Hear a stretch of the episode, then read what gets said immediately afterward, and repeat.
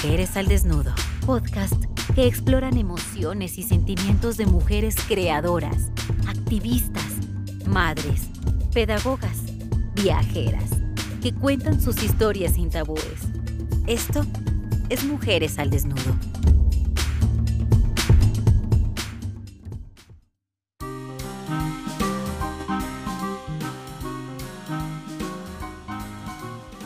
Texto de Martín Venegas.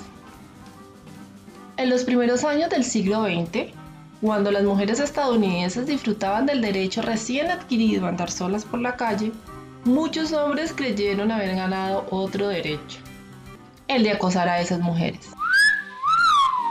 De lejos les gritaban cosas, en el transporte público las toqueteaban y al oído las invitaban a sus casas. Ante los insoportables machers, las mujeres aprendieron a llevarse la mano al sombrero, quitar el gran alfiler que sostenía unas plumas decorativas y empezaron a defenderse a pinchazos de los acosadores. Mientras algunos las culparon a ellas por sus provocativas maneras de vestir, otros divulgaron historias contra esos alfileres de más de 20 centímetros de largo, como la de la joven de Scranton que juguetonamente enterró su hatpin en el corazón del novio o la del neoyorquino que en el tranvía sintió un gran dolor detrás de su oreja causado accidentalmente por la aguja de una extraña y una semana después murió. Se armaron debates en las ciudades, donde un hombre dijo que si las mujeres quieren llevar zanahorias y gallinas en la cabeza, es problema de ellas, pero hay que detenerlas y van a seguir cargando espadas. A lo que una mujer respondió, si nos quieren quitar los hatpins, que primero se vuelvan seguras las calles, Ningún hombre tiene derecho a decidir sobre cómo me visto y qué me pongo. Al menos en Chicago, el argumento de las espadas recibió 68 votos, mientras el de la ropa libre obtuvo solo dos. Las agujas de sombrero fueron prohibidas con cárcel y una multa de 50 dólares. Se perdió la batalla de las agujas, pero se sigue combatiendo en la más importante, la del derecho a andar tranquilamente por la calle. Encuentro con Hombres del Mundo es un podcast en el cual cuento algunas de mis historias y anécdotas que me han llevado a reflexionar sobre cómo la cultura construye la realidad que conocemos y por ende cómo podríamos hacer cambios culturales si lográramos reflexionar sobre todo aquello que nos condiciona. Encuentro con Hombres del Mundo se enfoca en algunas situaciones curiosas con hombres de algunas partes que visité. Hombres de todas las edades, culturas, aspectos, y que por alguna u otra razón se planteó un acercamiento de las diferencias de género. En cada lugar referenció a dos tipos de hombres, a ese hombre cuidador, amoroso y par, como a ese hombre que se siente superior o incómodo y que en cualquier caso marca su poder masculino sobre una mujer.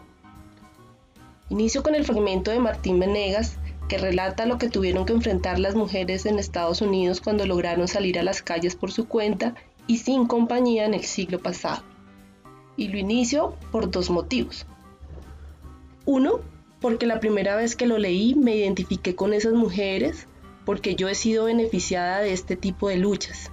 Y hoy me doy el lujo no solo de caminar sola por la calle, sino de viajar sola por el mundo. Y dos, porque por el otro lado siento inmensa curiosidad por la manera en que piensa un hombre cuando ve a una mujer sola, aún hoy en el siglo XXI. Encuentro con Hombres del Mundo es un podcast en el cual contaré algunas anécdotas propias, sencillas, sin mucha pretensión más allá de presentar una voz más de una mujer frente a cómo asumo los encuentros con hombres en el mundo. Pienso que el mundo es producto de las relaciones humanas que se construyen y moldean en el marco del modelo cultural en el que nacemos y en el que crecemos. Las relaciones entre mujeres y hombres son el resultado de ello también, y en algunas ocasiones no nos planteamos si sentimos comodidad en ellas o si en cambio hay algo que nos alerta. Antes de iniciar con los relatos, voy a contarles un poco acerca de mí en el siguiente capítulo. Desnudándome.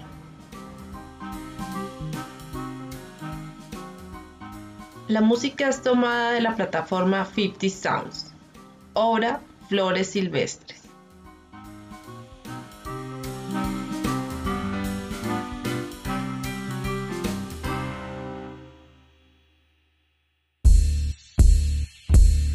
Mujeres al Desnudo es una creación de Françoise Nieto Fon, Patricia Vázquez, Ivonne Rico, Catalina Alvarado, Paola Ordóñez. Postproducción y musicalización, El Ciudadano Grupo Editorial.